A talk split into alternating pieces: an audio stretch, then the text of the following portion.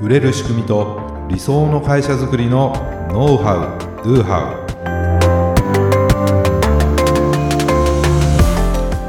ウこんにちはビズクリエイトの渡辺です、えー今回はちょっと趣向を変えてですねゲストをお呼びして、まあ、対談というかねはい。あのー普段なかなか聞けないようなマーケティングのノウハウをちょっと聞き出しちゃおうかなということでゲストをお迎えしております、えー株式会社フェニックスジャパンの坂庭勉さんです。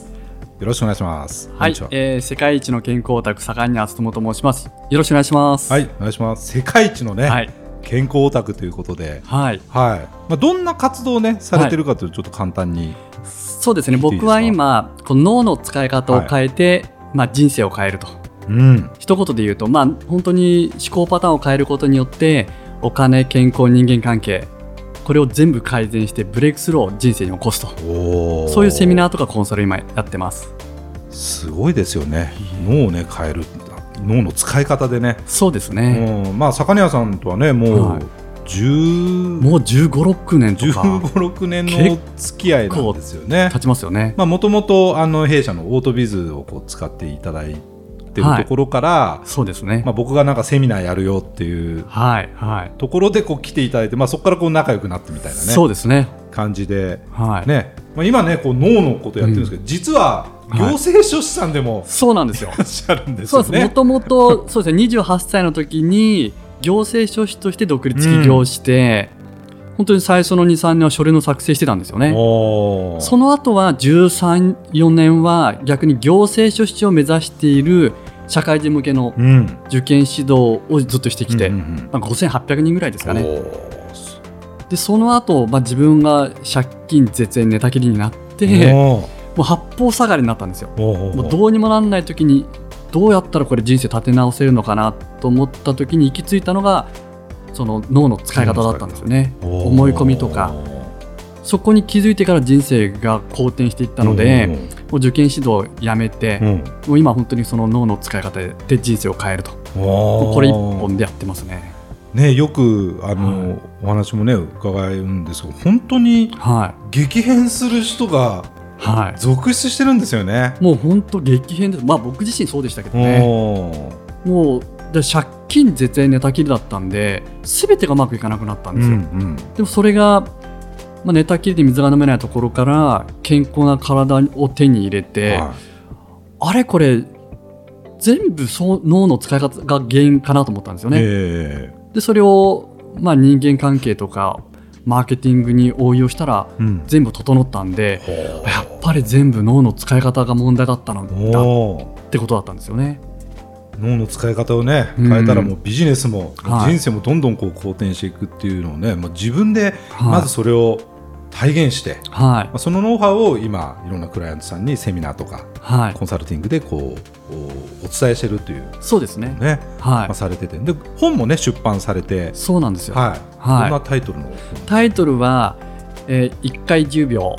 世界一、えー、と健康オタクがたどり着いた世界一シンプルな健康法っていう、うまあテーマは健康になるための方法なんですけど、実際はね結局脳ってパソコンスマホでいうとこの OS と一緒なんですよね、うん。だからアプリケーションだけ特化引き換えしてもうまくいかないので、うんうん。土台を整えると、まあ、健康だけじゃなくてねお金も人間関係も全部良くなるっていう内容なんですようん。ね。なるほどね、はい、今まだアマゾンとかでも本は買えるんですか？いや今ねもうアマゾン完売してるんですよ。あそうなんですか。なので中古でも4 5千円ついてるんですよね。おそうなのでアマゾンではもう買うと高いので、ええ。僕の、まあ、公式サイトの方から試し読みしていただくと、あその後、まあ正規の値段ではい。新品で買えるんで、あそうですか。まずはね試し読みしてもらうのがいいんじゃないかなと思いますけどね、またねその辺の紹介も番組の最後にもね、こうさせていただきたいと思うのでまあ、はい。本当にこう面白いね経歴。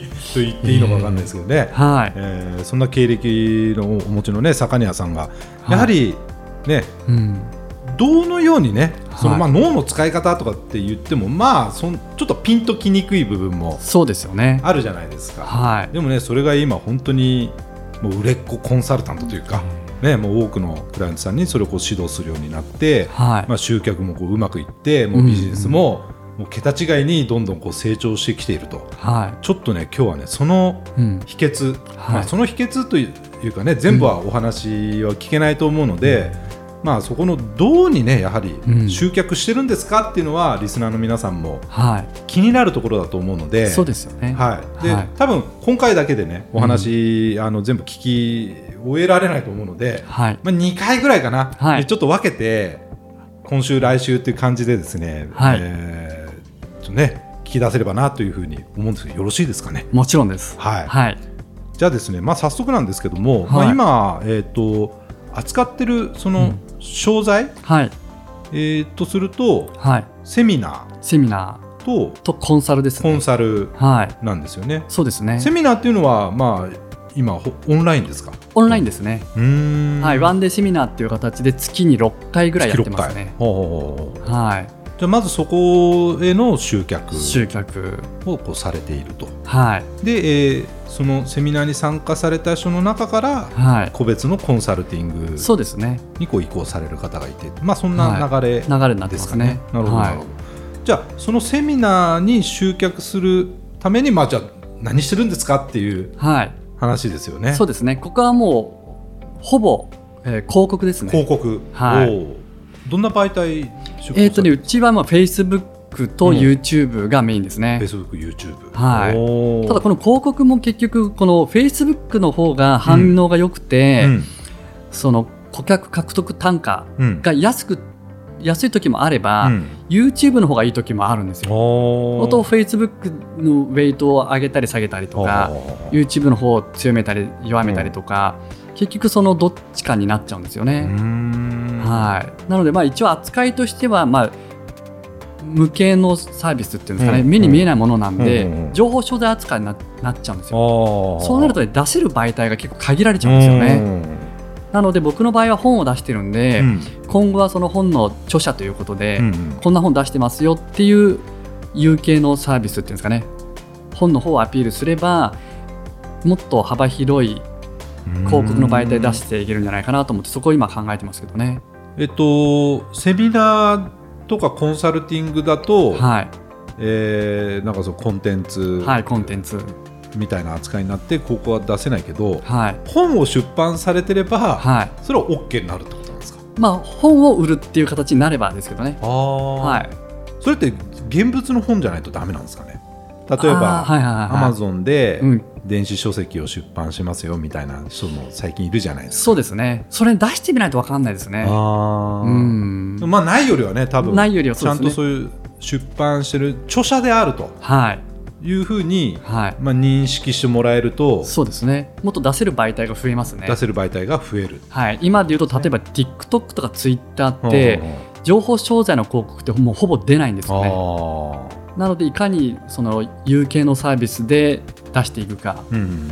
っていうところと僕は、まあ、地元ではねだラジオとか新聞出てるんですけど、はい。今後はもっと大手というかうん。メジャーな雑誌とかテレビにその PR していく、うん。まあ、メディアにアプローチしていってもっと全国区とか認知を広げれば、まあ、そこでこう顧客獲得単価一気に下がりますよあね。ー。そういうところもまあ展開としては狙ってますけどうね。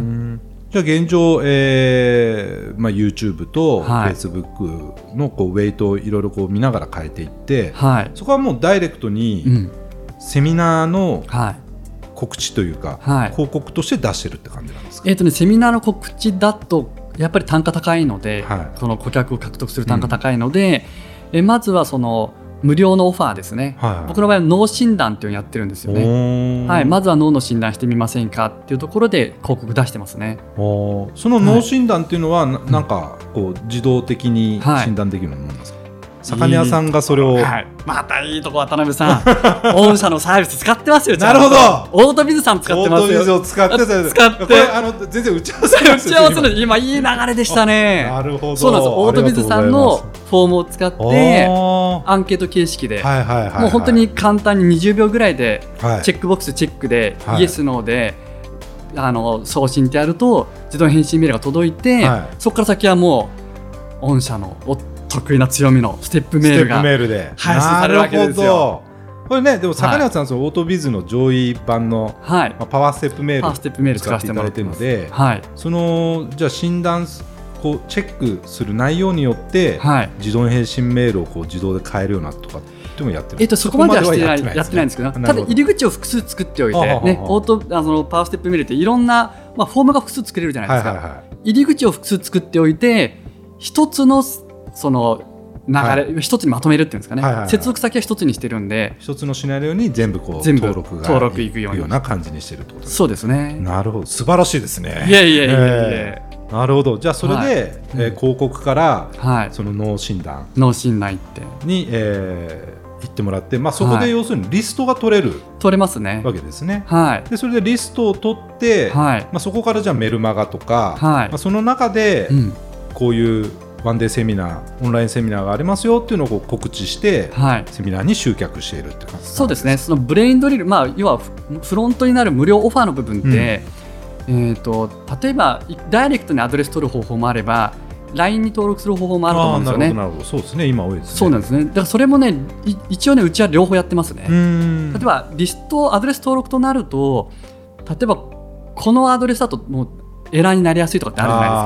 まあ、はいアドレスを単純にね、打ち間違えちゃうと届かないとかってありますよね。はいただ LINE に直に登録となると登録自体はされやすいんですけど、うんバンされたら全部手元にリストが残んなくなっちゃうんですよね。そねのリスクがあるんでうちは両方取ってるって感じですね。ああ素晴らしいですね。LINE 登録の後にアドレス登録とか、うんうんうんアドレス登録した後に LINE に誘導とかこれ一応やってますうね。いやさすがですね。いえいえでその後はいわゆるローンチですよね。うん動画で5本ぐらい流していってそこでこのワンデーセミナーに来ませんかっていうセールスをしてますけどね。ね。はい。あじゃあその、えー診断に申し込んでくれた人のはい。あもうその流れで、そこはもうステップメールで、はいそのローンチというか動画を送っていくような流れを作ってるってことなんですそうです、そうです。ああなるほどじゃあそこはもうはい自動化されていく、そこはもう、はい。自動化してますね。あ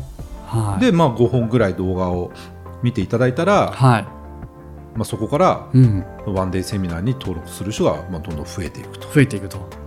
あただもうローンチ自体ってね、もう本当にもう10年はまだ経たないでしょうけど、うん結構前からある手法じゃないですか。ねプロダクトローンチプロダクトローンチって。はいで、以前はいかに次の動画を見せるかだったんですよね。うんで、大体5本じゃないですか。うん今はもう本当にね、2本目見ないですね。あだから以前って本当に最後の4、5本目で初めてセールスだったんですよ。ねうんただもう離脱が多すぎるんで、もう一発目から次のそのワンデーセミナーだったらワンデーセミナーのセールスしていかないと、ももうつながっていかないですね。離脱が多いですね。じゃあもう1本目で、はいもうしっかりとセールスをして、はい。そこからのじゃあフォローみたいな感じで2本目3本目をこう見てもらうみたいななんかそうですねそんなイメージそんなイメージですね。はい。あとはその広告だけだと、どうしても広告の単価って上がっていっちゃうんですよね。うん、Facebook 広告ずっと出してると、1年、2年出してると、やっぱ飽きちゃうんですよ。あ。またこの広告ねってなると、ですね。うん。とクリックされなければ飽きられちゃうんで、僕の場合はその広告以外でも YouTube のチャンネル自分で持ってるんで、うんうん今チャンネル登録5000人以上いるんですけど、はい。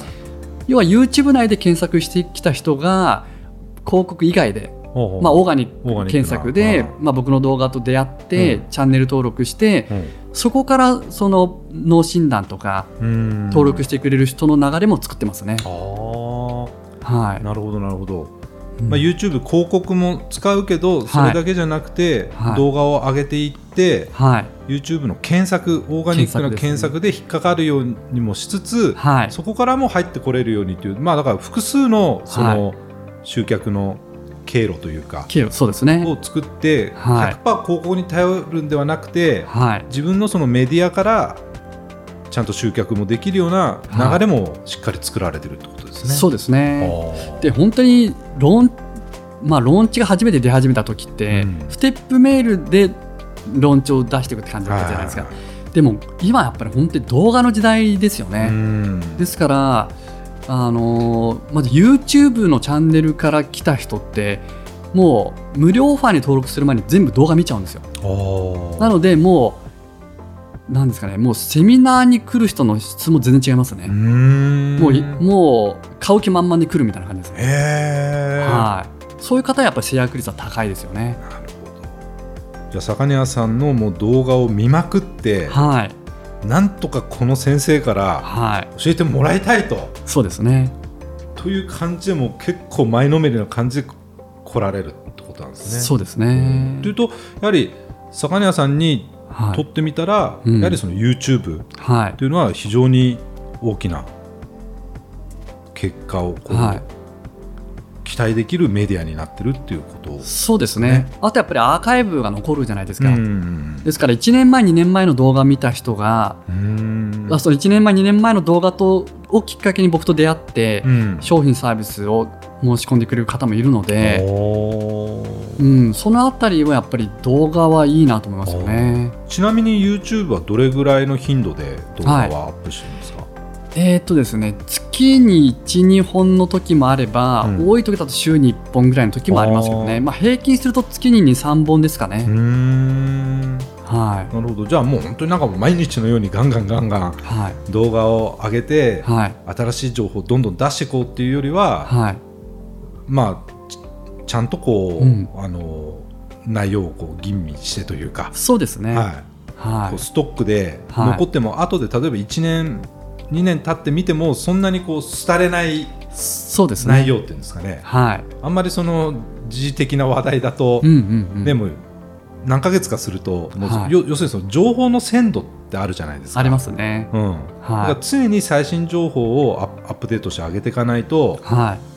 ダメっていうよりは、はいまあ、おそらくそういう意味で言うと本質的なお話を多分されてるんだろうなと思うんですけども、そうですね。まあ、1年後2年後経ってもはい。ちゃんとそれが検索に引っかかってみてもはい。特にその古さを感じないというか、はい。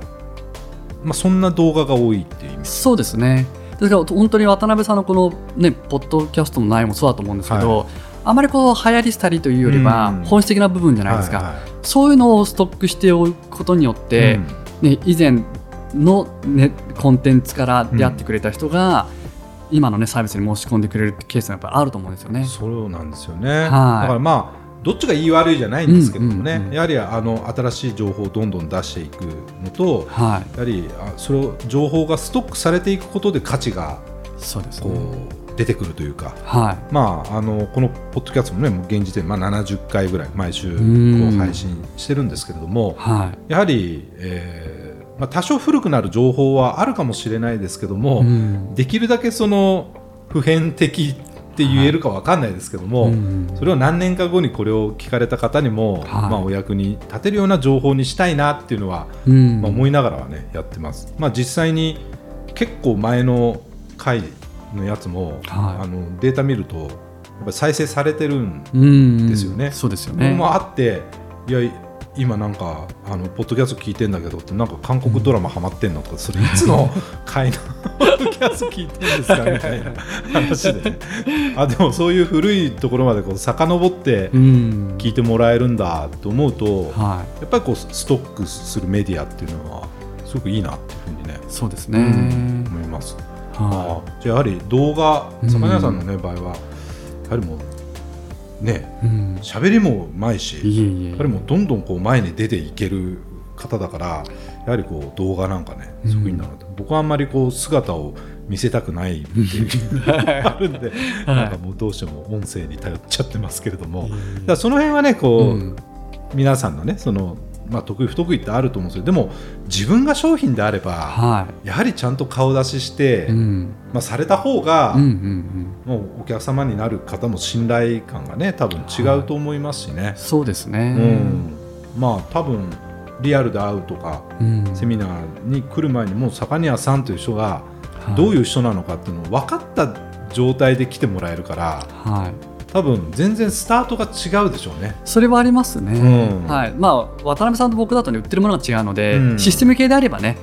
特にこの代表の方が顔出さなくても特に支障はないと思うんですけど、僕みたいにマンツーマンで最終的にはねコンサルとか、リアルでセミナーってなると、うん事前にどういう人かってねそうですよね。顔を見て雰囲気分かっていた方が来やすいってありますよね。絶対それありますよね。はいうんいやすごくね素晴らしいお話を今聞いて聞いてるんですけどもちょっとえっ、と一旦ここでですね、はい。えー締めさせていただいてというかはい。また来週はい。この続きをですね配信させていただきたいなと、はい。はい。まあ、僕はねそのメルマガスタンドのメルマガのシステムをまあ提供してて、まあ、坂庭さんも使っていただいてますけども、まあ、次回はねちょっとメルマガのはい。メルマガもね相当け、なんかすごいことされてるみたいなんで、その辺もねはい。ちょっと聞けたらなとメルマガ坂庭流のそのメルマガノウハウみたいなはい。こともねちょっと次回はぜひ聞かせていただきたいなというふうに思います。了解です。はい。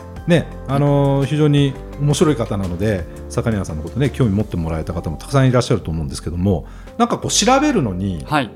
ね、どんな感じで、えー、坂庭さんのその公式サイトはい。みたいなのがあると思うんですけども。そうですね。YouTube で健康オタク盛んにはと検索してもらうと あ出てくると思います。坂庭っていうのは、はい。あれですか漢字？漢字で上り坂の坂にはい。お庭の庭です、ですね。はい。健康オタク坂庭とはい。検索していただくとはい。坂庭さんのそのチャンネルが出るのでまあ、そこから公式サイトはい。に飛んで、はい。その本の試し読みができたりとかそうですね。するってことですか？はい、YouTube の説明欄にもリンク貼ってありますのあで、そうですか。はい、そちらを見ていただければと思います。じゃあね、えーそちらをまず見ていただいて、その坂庭さんのその脳診断、ブレインドリルでしたっけ、そうですね。と。かもね、まあ、試してみ見たい方はこう試していただいたりとかして、はい、ね。えーそれをこういろいろ見ていただいた上で、また来週の、はい、ねポッドキャストも楽しみにしていただければなというふうに思います。ぜひ。はい、それではまた来週お会いしましょう。